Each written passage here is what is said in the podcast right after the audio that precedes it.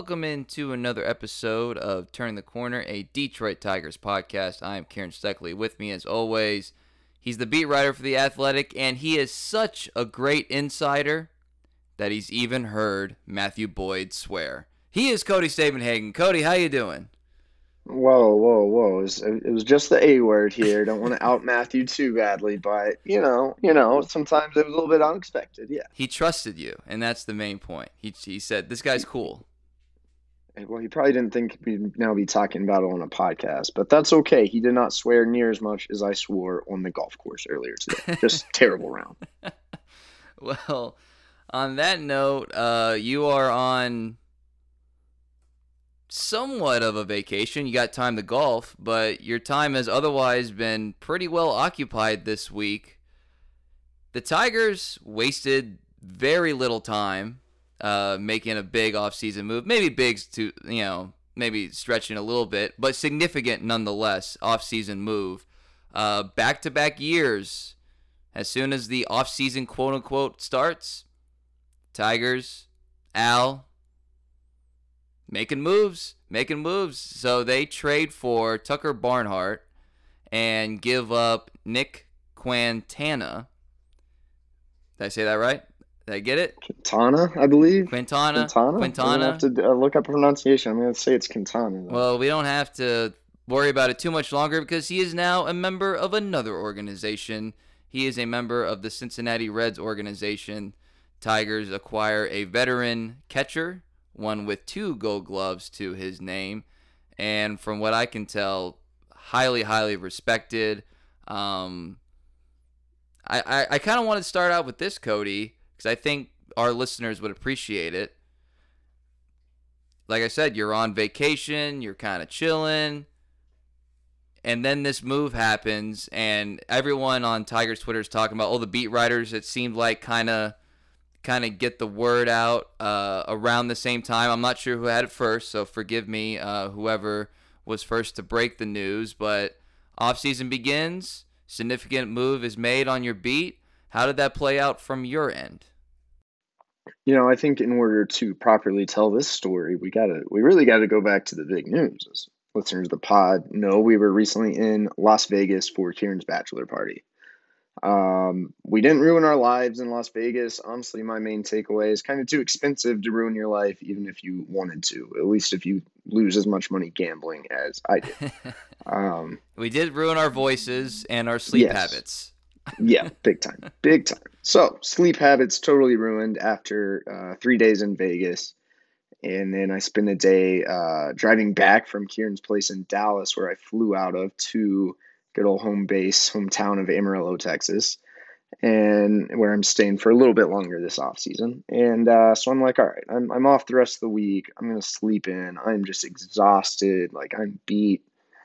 And sure enough, it's like I think 10 a.m. Central Time, and the phone lights up. Someone's saying, "I'm hearing the Tigers are already making a trade."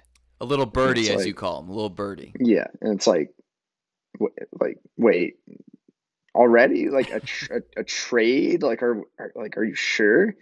It's a you know a pretty good source, but I'm like, are like really? Uh, so I was kind of like, what do I even do? And it was a pretty vague tip at the start, so I didn't, uh, you know, didn't want to take it to a higher level source without a little more tangible idea of what might be going on. So I just kind of stood there or laid there in my bed, uh, freaking out for a long period of time until I got a little more intel. Heard it might involve Tucker Barnhart, so I start contacting some people, looping our Reds writer, Trent Rosecrans, a great writer, and I'm trying to get like double confirmation because even, even though now it was believable, I knew Barnhart had the uh, club option. Cincinnati might be looking to move him. It was like a trade day one of the offseason. Like, are we like are we sure this is like the Detroit Tigers, like Al Avila, like this is this is for real? And uh, sure enough, let's just say I end up texting a higher level source, and right when that person gets back to me, it seems like everyone in the world has it. So I don't know if I messed up for myself by uh, you know maybe maybe asking someone who would tell others or or whatever. I'd like to think I probably knew about it and you know basically reported it at the same time as like everyone else which uh, then just put me in a bad mood because sometimes that's how journalism works. But anyway, at the same time, it was like, wow, all right, one day into the off season, and the Tigers have not only a catcher, probably the number one catcher available this offseason, at least if you look at, you know, the type of catcher that fits the Tigers, a veteran, a gold glove defender. Uh, I would have put him at the top of my list, and I would have thought if he would have hit free agency, he might have gone for a little more than the Tigers would have been willing to pay based on his defensive prowess. I don't know that for a fact. You look at his war totals, not really all that high, but I think he could have commanded the 7.5 he's due, if not more. And maybe the Tigers would have been looking for a cheaper option. Instead, the Tigers solve that problem. They send a, you know, a, a somewhat talented guy, but Quintana's not played above Class A. He's really struggled to hit in the minor leagues.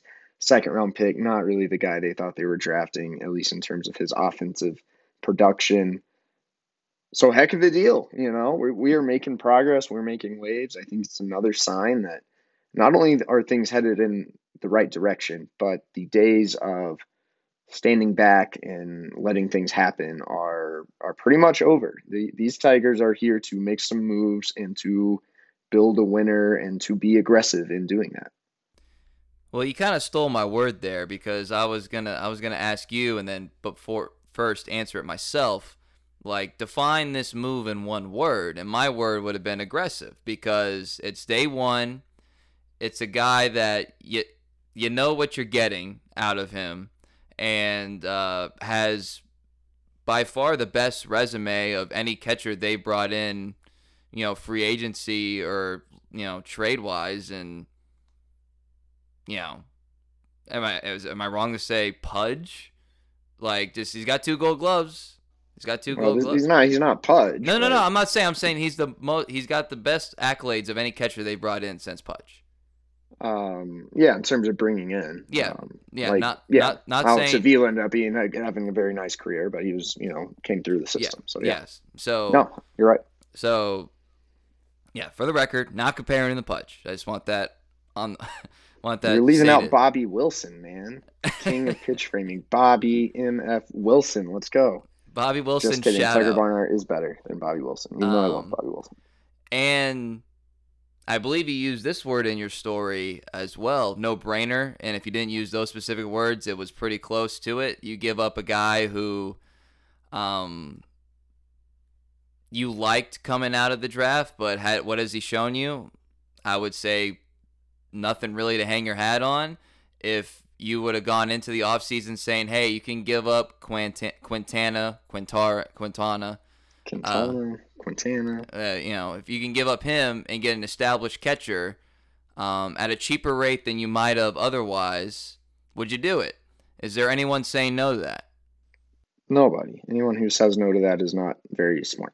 There's some people on Twitter trying to seem cool and like panning, like, oh, well, Barnhart was actually only worth 1.5 war. Like, Barnhart's actually not that good. And it's like, I mean, yeah, where no one's comparing him to Pudge. If you're trying to make this seem like not a good move, you are you are trying way too hard. This is the Tigers getting probably the best catcher available this winter. That's that's a pretty big deal.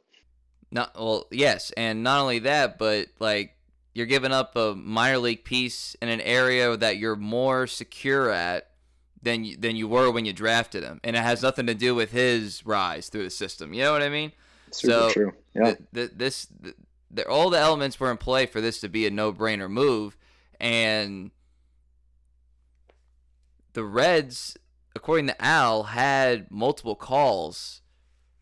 And I'm not gonna try to drag good old Nick from Arizona, but uh, they're if that was their best offer, then no one was really all that serious. I would probably say, and getting being able to get him, like I said, at, at a rate that was cheaper than you probably would get on the free agency market. You have that secure. You have flexibility as well. It's kind of like the uh, the Schoop extension in a way where it gives you stability and flexibility.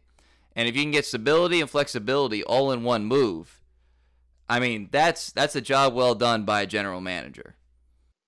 Uh, yeah, no, I, I have to agree. I think this is one of Al's better moves so far in his entire tenure. And in a way, I, I put this in the story, it's kind of an easy victory lap. It was a no brainer move.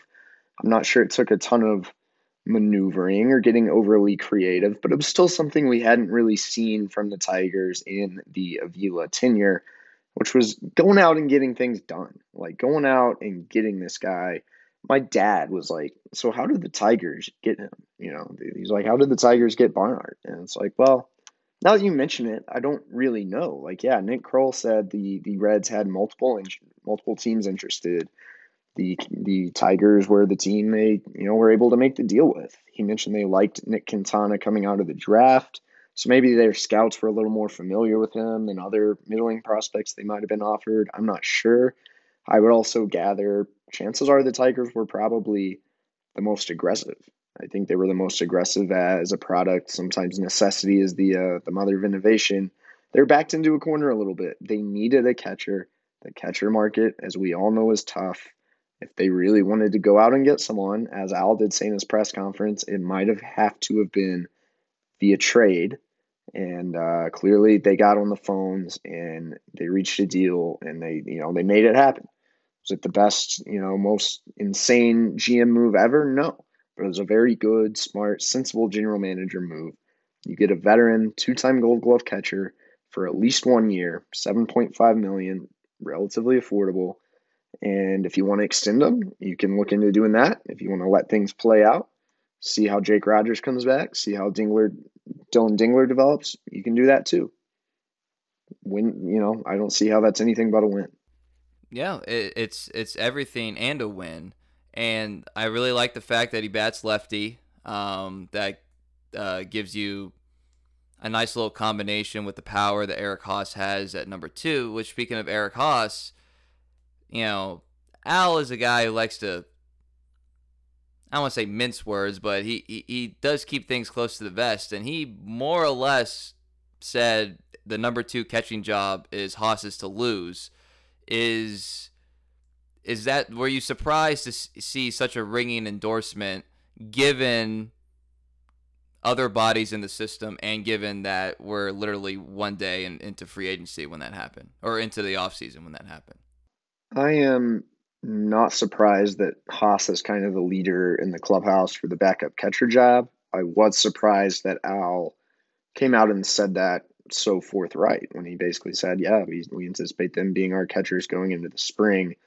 Uh, Haase obviously showed a lot of good things this past year. Definitely showed he has a lot of work to do defensively, and his offense really slid off in the final 40 games of the season. Had I think 204, only four home runs wasn't really quite the Haase, you know, guy who's out there mashing taters in July, you know, later into the season.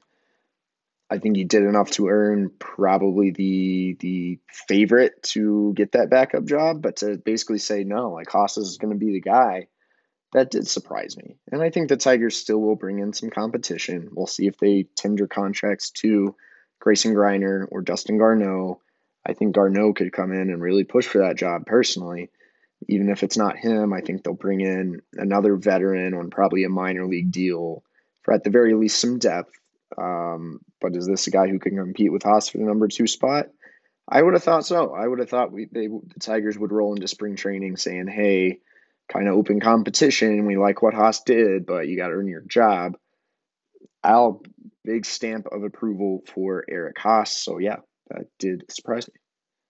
Who's happiest right now? Is it the the Mizes of the world, the young pitching staff? Is it AJ?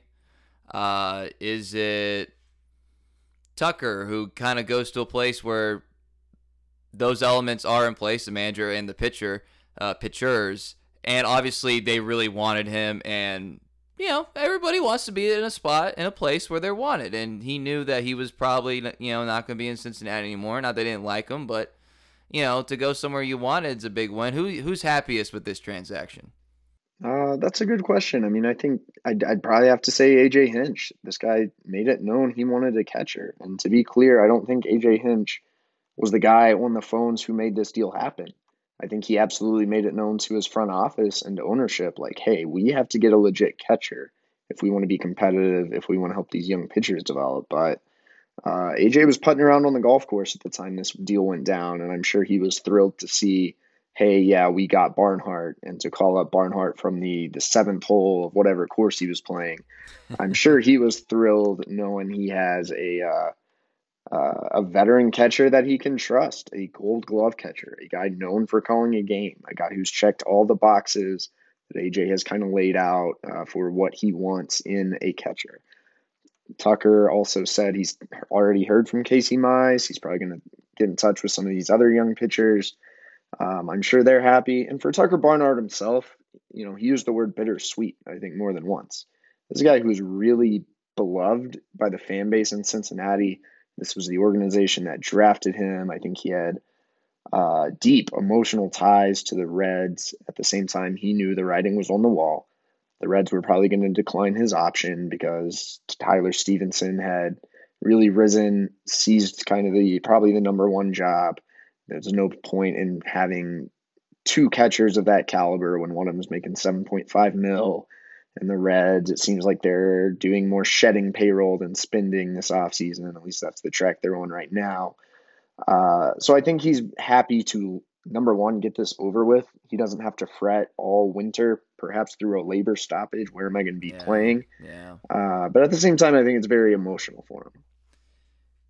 I was just trying to think. When was the last time the Tigers were involved in a transaction that they were sort of taking advantage of a team trying to shed payroll and not the other way around? Yeah, it's been quite some time since uh, since Dave Dombrowski for sure. And, and, Al kind of alludes to that from what I gathered. He's like, Yeah. we're not like in the position, we're not going in the winter. It's it's so funny. I love reading his words. I don't know how he is to like physically like watch and like engage and you know question or whatever. But I love reading his words because he'll kind of give you what's actually happening and then he'll pull back and be like, "Yeah, but you know, we've always done this." So the example today was like exactly. That's the, the, the example today or uh, this week was, I mean, we've been working out of Lakeland, you know, all off, you know, is you know before this offseason begins and trying to make moves for the same way for the past 21 years. Also, this time around, we're not trying to trade veteran players, and uh, and, and we're trying to build a winning team in 2022. That's as aggressive as he could possibly be, like words wise. That's aggressive as he could possibly be with this team right now. Like obviously the team improved and you know you make more aggressive moves, whatever. But like given the past several years, this is almost a new language that he's speaking. Although they've done this at the same way for the past 21 years. So, so I just love he did that with the scouting um, department changes, where it's like we're not doing this, but we're moving in this direction, but we're not gonna we're not gonna stop doing it this way. I just I just find it entertaining. I don't know. Yeah, that's that's very much what it's like talking to Al, and I think he was uh, loyal listeners might know. You know, earlier I'd asked him uh, in the year if they were interested in uh, extending Jonathan Schoop, and he kind of said, "Well, you know, that's a good question, but I can't answer that right now." Wink, wink. And it was kind of understood. And so this time I was like, because I was legitimately curious, like. Is this Barnhart thing a one year deal, or are you guys already talking about, hey, let's make this a two year, three year thing? And I knew he wouldn't be able to answer that, but I'm like, my readers are asking me. I, I need a quote for my story about that. So I again asked, knowing that he couldn't say anything. And but he didn't he didn't give the wink wink. He seemed a little more perturbed this time. He was like, Look, we just got the deal done. Like we're not gonna go into that yet. I was like, Well, dude, like I don't know. You picked up a guy on a one year option. I, I tend to think that you might like to keep him around for a couple years. That, but once I did start thinking about it, I think letting it play out, uh, there are a lot of advantages to that. Just see how things go this year. See, you know, if the Tigers say they totally flop, say they are way out of it in July, uh, maybe you maybe you do look into trading Barnhart. You know, I don't think that's ideal, but uh, I think there are probably some advantages into not rushing to ink him to an extension tomorrow. No, yeah, I think it's 100% the right move to keep things steady where they are right now because like you said, you do have like a dingler in the system and you just want to see how he does, you know, in the minors and uh, you know, he did invest a second round pick in him and there were some nice returns early in this year and then he got hurt and you know, had some struggles and he's got to learn how to be you know, play catcher and that's fine. but also, you know, maybe you the price changes a little bit in your favor if, if you wait till next year and he just and you know Tucker just falls in love and you know and he'll be 31 32 or whatever and he's not necessarily looking to break the bank. I mean eh, eh, there's uh, but i will say this. There's no way you make this trade without at least like projecting. It's like there's a timeline where we ink him to a two year extension there's a timeline where we give him a one year plus player option or you know whatever. Like you don't make a move like this, in my opinion, when you have nothing but uncertainty behind him. Because if we're talking about things that could flame out, Haase could flame out. You know, Oh, Jake yeah, Jake. Jake Rogers could, you know, come back from Tommy John and the hitting question like it's just like two years ago, you know, and and Dingler never pla pans out. So it, I think you make a move like this knowing that you have the possibility of extension. Like, it's not like you're acquiring a 38 year old catcher. You're acquiring a 30 year old catcher. I don't know exactly when his birthday is. He might turn 31 by the time the season starts, but principle same still applies. 31 in January, I think. 31 in January. So you definitely make that move knowing that that's something you could do and would be comfortable doing, in my opinion. Uh, you got to hear from him, which I mean, they got to hear from Al, got to hear from uh, from Tucker. Uh, what were your impressions of, of Tucker himself? Yeah, here's another thing. Before we had even confirmed the deal, um, our Reds writer for the Athletic, Trent Rosecrans, was like, "If this ends up being true, you were a lucky mf'er." Uh, and he went on to rave about how much he loves Tucker, what a great interview Tucker is, how insightful he is. Um, and I went on to hear that from a couple other people in the game that he's a guy who's who's easy to talk to, who's very knowledgeable. You could sense that even in his introductory press conference. I mean, this guy knows the ropes. He's been doing this for a while. He has a great rapport with pitchers. He's known as a great game caller. Uh, and he definitely carried himself as kind of that poised catcher that most good teams have. That guy who can sit there and, yes, number one, handle the game. Number two, handle the post game interviews. Number three, handle the young guys in the clubhouse, whether it's uh, other young catchers trying to establish themselves, whether it's Casey Mize, Matt Manning, Tarik Skubal. Uh, he, d- he definitely is already projecting the presence of a guy who is going to be somewhat of a leader for this team. And I think that's another thing that probably shouldn't be overlooked. Like the Tigers are starting to acquire some dudes who know what's up. You know, Robbie Grossman, Jonathan Schoop, Tucker Barnhart. These guys are pros. These guys aren't. Uh, they're not scrubs. They're not rookies. They're not bitter veterans. Like these are guys who know what's up, who carry themselves very well on and off the field. I think there's a little bit to be said for that. Well, they're young enough to still be starters and, and good players on good teams, but they're also old enough to know like I'm not trying to waste any time here, you know. And I and I think that's an important thing for a team that's trying to go on the up.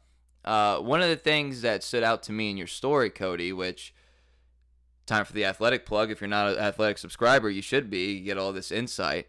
Uh, Subscribe, subscribe. please.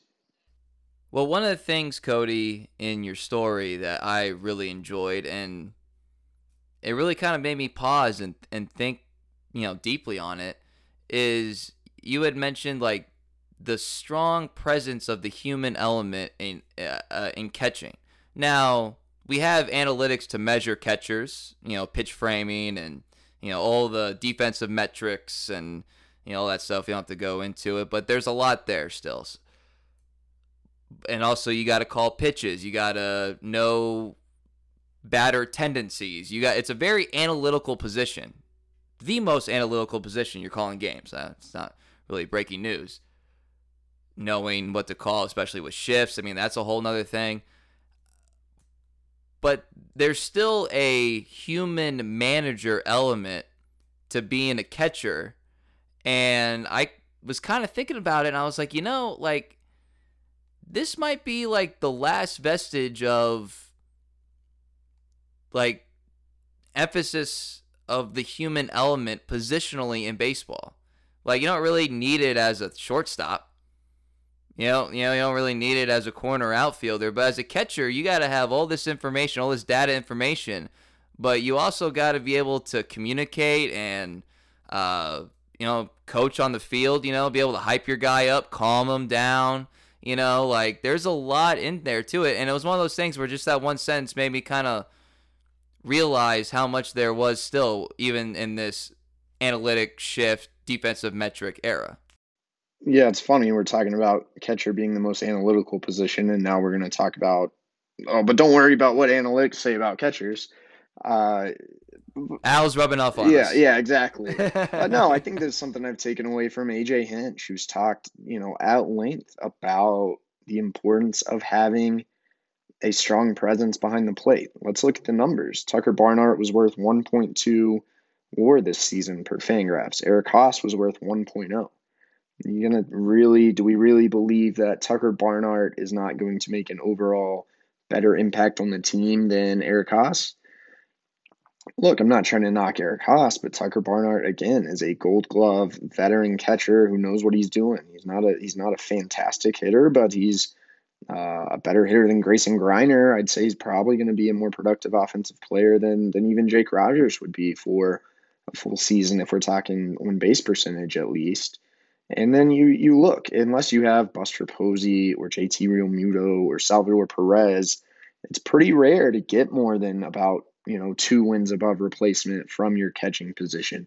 It's a tough thing to do given it's a position where offense is not still overly uh, valued. If you look at the analytics, they all say Barnhart is a, a strong defensive catcher. He's at least above average in every category. A lot of people say his blocking is about as good as it gets. He's a plus pitch framer, especially on the inside and outside parts of the plate. Like there are catching analytics that say Barnhart's Barnhart's very good at what he does. And then there's this whole other realm where uh, I think he's probably even more valuable than this 1.2 wins above replacement or 4.3 career WAR would suggest. Um, again, maybe I'm maybe I'm becoming less analytical the more time I spend around around the Detroit Tigers, but uh, but no, like I think it's I think it's I think it's real. And look, there are catchers who can post a high WAR, but aren't very good defenders. Is that is that great for your pitching staff, especially a young pitching staff like the Detroit Tigers? Uh, I I don't think so. One more thing on him. Uh, any concerns about him speaking in third person? Uh, no, because it number one, if it was like a Rickey Henderson third person, I would have loved it. I would have said, "Oh, this is absolutely the guy they should have got." But he said, you know, I think the best version of Tucker Barnhart um, is now and is to is to come in the future or whatever. So it was just, uh, you know, it, he didn't sound egotistical uh, or anything when he was saying that. So I have no problem with it. But again, if he does it again, I think he needs to go all the way in and only refer to himself as Tucker Barnhart at all times because that'd be kind of awesome. And if you're a little young and you're unaware of what exactly it means to talk about yourself in third person, Rickey Henderson style, just Google it, and and you'll be you'll be entertained thoroughly. You will not be disappointed. One of our better one of our more sure recommendations in the history of this podcast is that if you're not entertained oh, by Ricker, Rickey Henderson talking about Rickey Henderson, uh, y- y- y- then I, I, just think you have no sense of humor. I will say this though, actually, I was thinking about with the age thing with him. Uh, I feel like if you're a catcher, like the longer you're doing it, I feel like that's sort of like studying for the same type of test over and over and over again over the years and like I just feel like he's probably going to have more answers the the longer he you know he catches. You know I remember in Tom Brady's documentary he talked about why would I retire? I know all the answers to the test now. I know exactly what to do. I know exactly what they're going to try to do to me.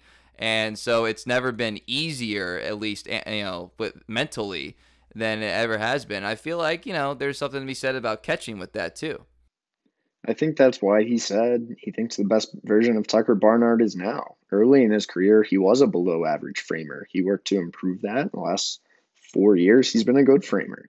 Uh, he revamped his throwing motion. He went. He took the pitcher route and went to Driveline and revamped his throwing motion a couple years ago. And at least in 2020, it resulted in a much better uh, you know, caught stealing percentage. It was down a little bit in 2021, but still better than his his previous years. So he's become better at those aspects of the game. I think game calling, like anyone probably has to get better with experience. That's such a difficult art. There's no real way to measure it, but I don't see how you could get worse at that. You know, you're only going to have better ways to study, better ways to um, pay attention to opposing hitters. Right now, you only have more information available at your hands. So yeah, defensively, uh, you know, I don't know. I didn't watch him every day five years ago. Does he still move around like he did when he won a Gold Glove in 2017? I'm not sure, but I would say in a lot of ways he's probably only gotten better, at least as a defensive catcher. It's only one move. Um, it's it's a it's a very well received move uh, to begin the off season.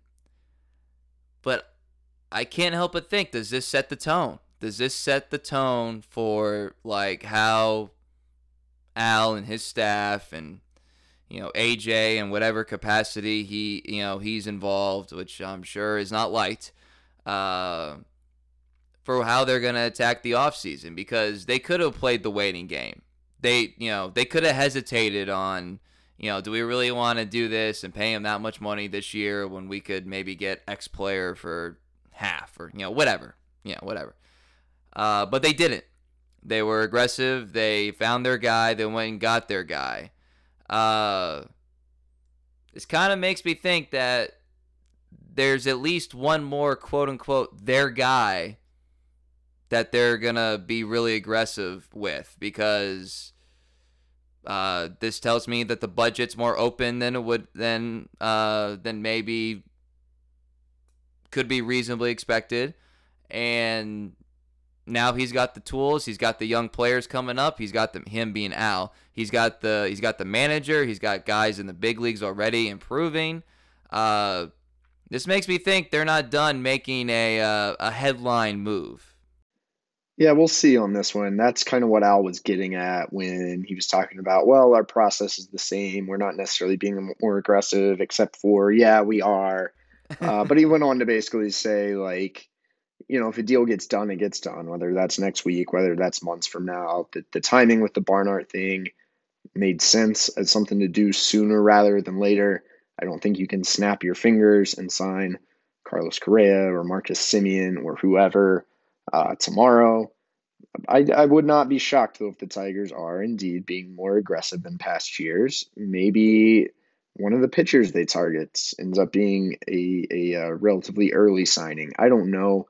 I think the shortstop thing is going to take longer to play out. The uncertainty with the CBA means no one knows what's going on.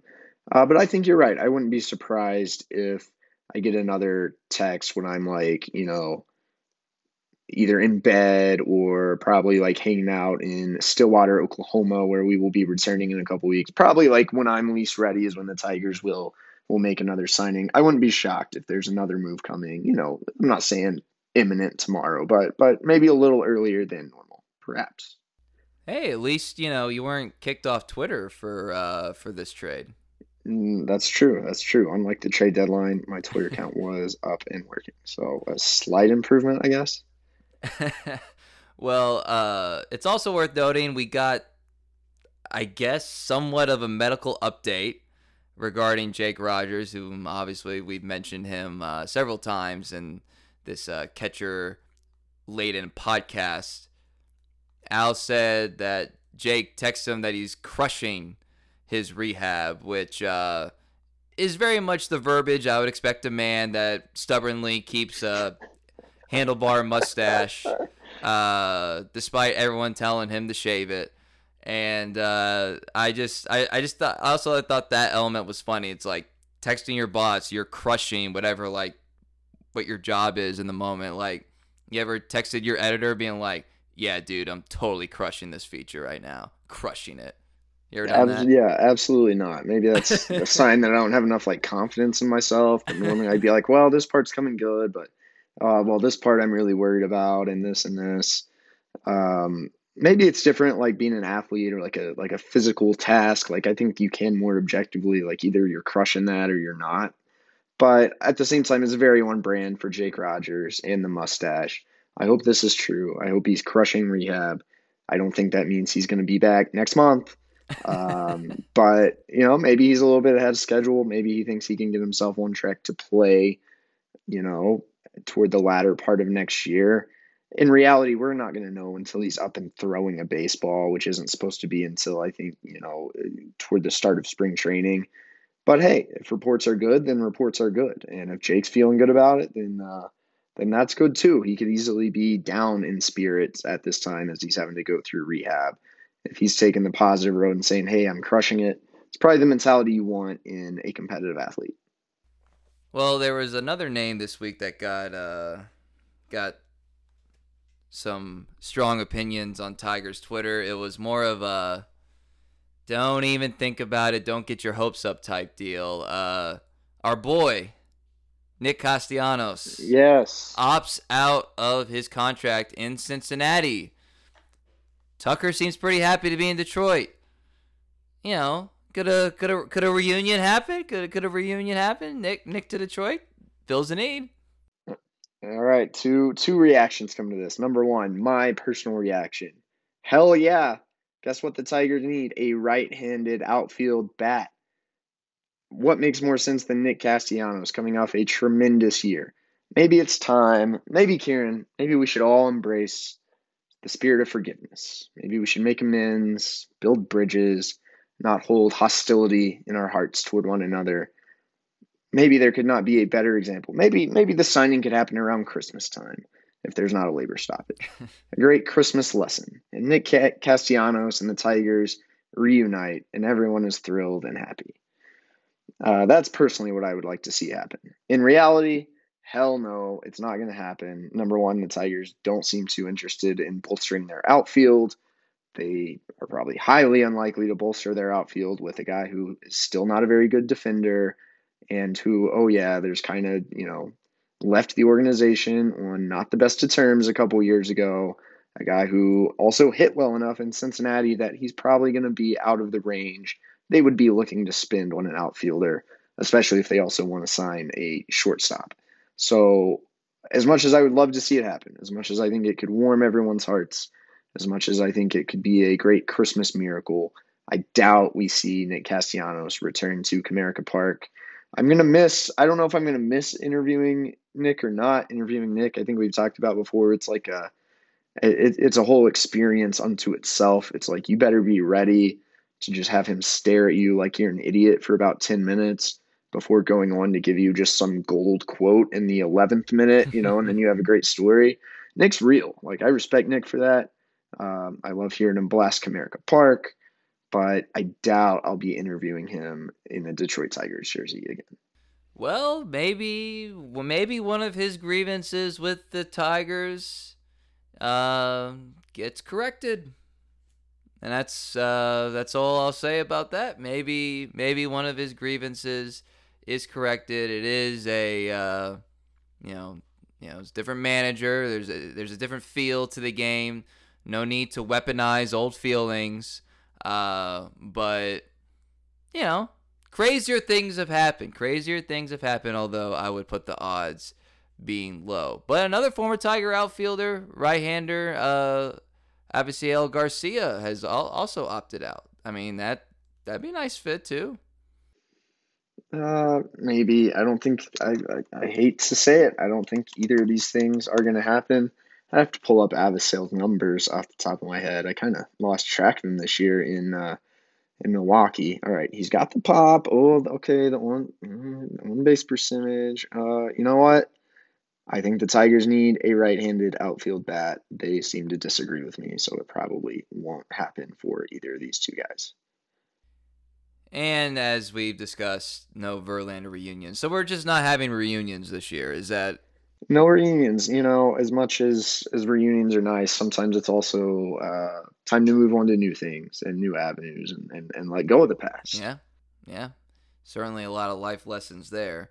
Uh also just some uh housekeeping notes uh wily peralta um julio teheran jose urena and derek holland uh opted for free agency. Uh, i'm not surprised by any of those Yeah, they were they didn't really opt for free agency. Their contracts were up. This is the day that they became free agents. Um, so again, no surprises there. I don't think we'll see any of them again return to Detroit unless it's on a minor league deal. I guess Wily Peralta's up in the air. He if it's on the cheap, he could come back. I think maybe Holland on a minor league deal if he's not able to find an MLB deal elsewhere. But realistically, uh, those are all moves to be expected. We'll probably see a couple other guys non-tendered here by the uh, December first deadline. Now, uh, another thing you had written this week was sort of a continuation of a story you wrote during the pandemic. So if you're new to Cody's writing, you ought to go uh, find it. It's readily available. It's linked in his uh, one of his most recent stories. Uh, Al Kaline's uh, estate, which is a fancy word for stuff, is is up for auction. And uh, you wrote about it there. You know, it's it's it's out there in the news. Uh, a lot of a lot of people have written about it. And for what I gather, seems like a lot of cool stuff. I mean, it's like all these trophies and these, uh, you know, just almost anything that like belonged to him. It seems like uh, what is available for uh, for purchase. So if any Tigers fans are out there, I guess uh, that you can own a piece of Al Kaline history. But what your story really was about, because you had talked to uh, his oldest son Mark, whom anyone who has listened to this podcast the whole year will remember that my dad, who was neighbors with the Kalines, told a story of Mark injuring himself on the garage when they, you know, anyone anyone's probably done this if they're young and reckless, where you hit the button and then you try to beat the garage door closing. Um, injured himself, not seriously, uh, but injured himself nonetheless. Uh, so now he's uh, sort of the head of the family, being the oldest son, you know, and uh, I thought your story really kind of captured the father son element to uh, to the Kaline story as it exists because they had to spend the pandemic slash the past couple years sort of figuring out what to do with pieces of Al's life that sort of not made him who he was, but made him, you know, a household name.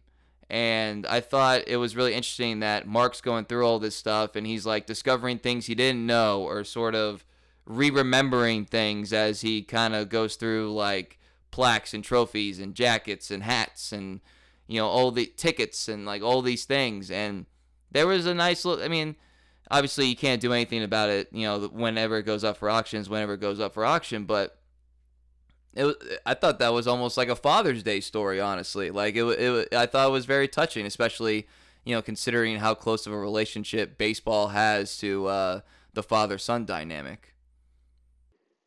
Yeah, a while back, I became really fascinated by this subject of what do athletes do with all their stuff as they get older, or as what is what do their their uh, heirs do with all this stuff when they when they die? and I became fascinated in that subject because largely the uh, the one real conversation I had with Al Kaline while he was still living, and uh, we were talking about the last night at Tiger Stadium and kind of got Al on the subject of just memories and things, and he talked about his his wife's seat that they still had. He talked about the number six that hung on the facade of the stadium. And he said, you know, I've been talking to my sons. We're thinking about downsizing. We're getting older. What are we going to do? And uh, one of Al's good friends is Brooks Robinson. Brooks Robinson, several years back, decided to auction off his estate, donate most of the proceeds to charity, um, while he and his wife are still still living, and they're they're both still living. But kind of now his sons don't have to worry about all that, and um, that led me to doing a big story during the pandemic talking to several athletes and their families about what what do you what do you do? How do you handle this process? And it turns out taking things to auction is becoming probably the most popular method. And on the surface, that might sound a little cold, like, oh, you're just gonna sell this stuff, you're just gonna sell your dad's gold gloves. But then I think if you if you think probably most of us in life either have been through this or will be will go through this one day when a loved one passes away, what do you do with all this stuff? You don't want to just throw things away, but realistically, you cannot keep everything. So imagine if your parent or your grandparent was a world famous Hall of Fame caliber athlete and all the stuff they would have and its value. And at a certain point, you have to ask, okay, do we really want to keep all 10 of these gold gloves? Well, what about this picture with Joe DiMaggio? What about this thing that was signed by Ted Williams? What do you, and once you keep one thing, like where do you draw the line? Or if it's an estate, all these things are worth a lot of money that can cause strife in some families. How do you divide who gets what piece of ultra valuable memorabilia? There's no real way to do it. So the auction thing is becoming more common. Uh, something Al Kaline had decided he was uh, kind of the route he preferred while he, he was still alive, and the family kind of waited until some time had passed, called up Heritage, Heritage Auctions, excuse me, Heritage Auctions out of Dallas, and um, and now this stuff is going up for sale. It's a a pretty cool collection, but I still think the coolest part is the stories behind it and some of the things Mark Kaline learned about his dad in the process, whether it was how much the fact he actually made less the year he won the batting title than he did his rookie year, or you know the Tigers and some teammates took a trip to Japan one year and Mark made it seem like he didn't even know about this until he found the program and the pictures. He said there were some things I confirmed, some things I that were a little different, some things I wish I could have talked to my dad about. So it was a, a very emotional um, process. Mark used the word journey a couple of times. Um, so it was it was kind of an honor to share Mark Kaline's story, and I think for Tigers fans out there, um, look go look through some of this collection. It's not all crazy expensive gold gloves. You can get Al Kaline's golf bag or Al Kaline's passport or uh, Al Kaline's watches, and I'm I'm not saying any of it's going to be super cheap, but if you're someone who might like a memento from Al Kaline, there there's some interesting stuff in this lot. That's again, what do you what do you keep and what do you not? What do we do with Al Kaline's passport? Like I don't know, throw it away. But that's Al Kaline, you know. So there's some little things like that that you might not expect that are also in this lot. Yep, and uh, you know, both our fathers have have been on um, this podcast, and and your father had that that health scare not too long ago, and you know, my father is 70. Next year he turns uh, 71, you know. So it, there's there's lessons there from Mark is like, you know, cher- mm-hmm. cherish cherish the moments and and uh, don't don't take any of that stuff for granted, even just the most basic of conversations, you know.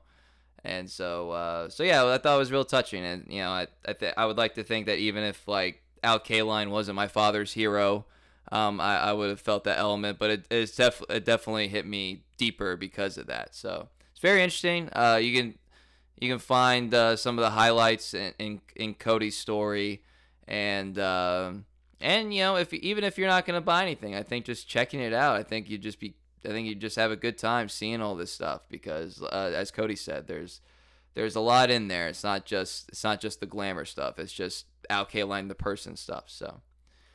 Uh, we're gonna wrap up here.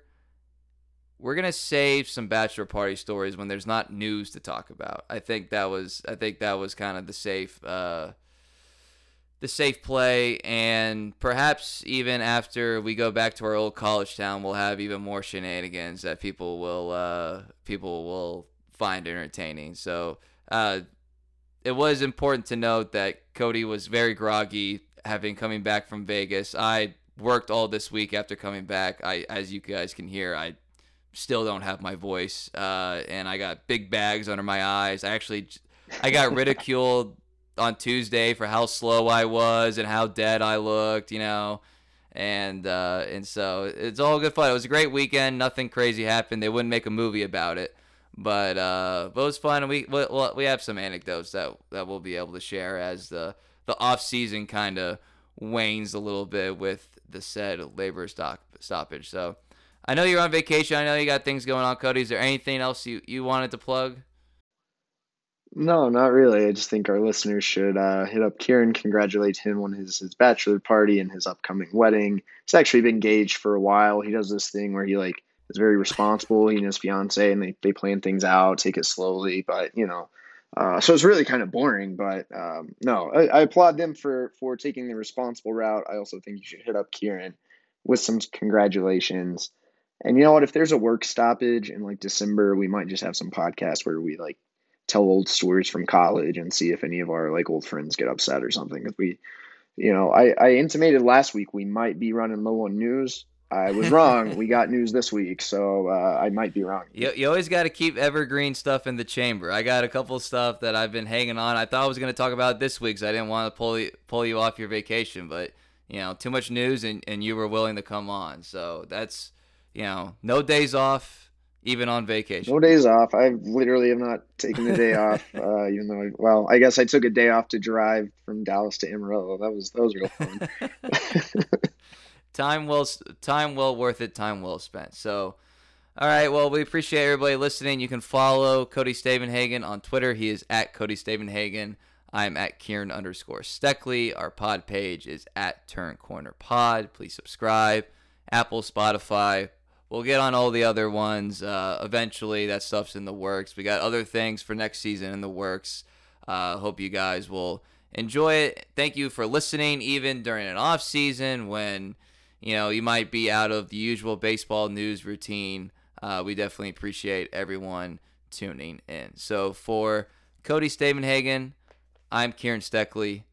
Thank you for listening.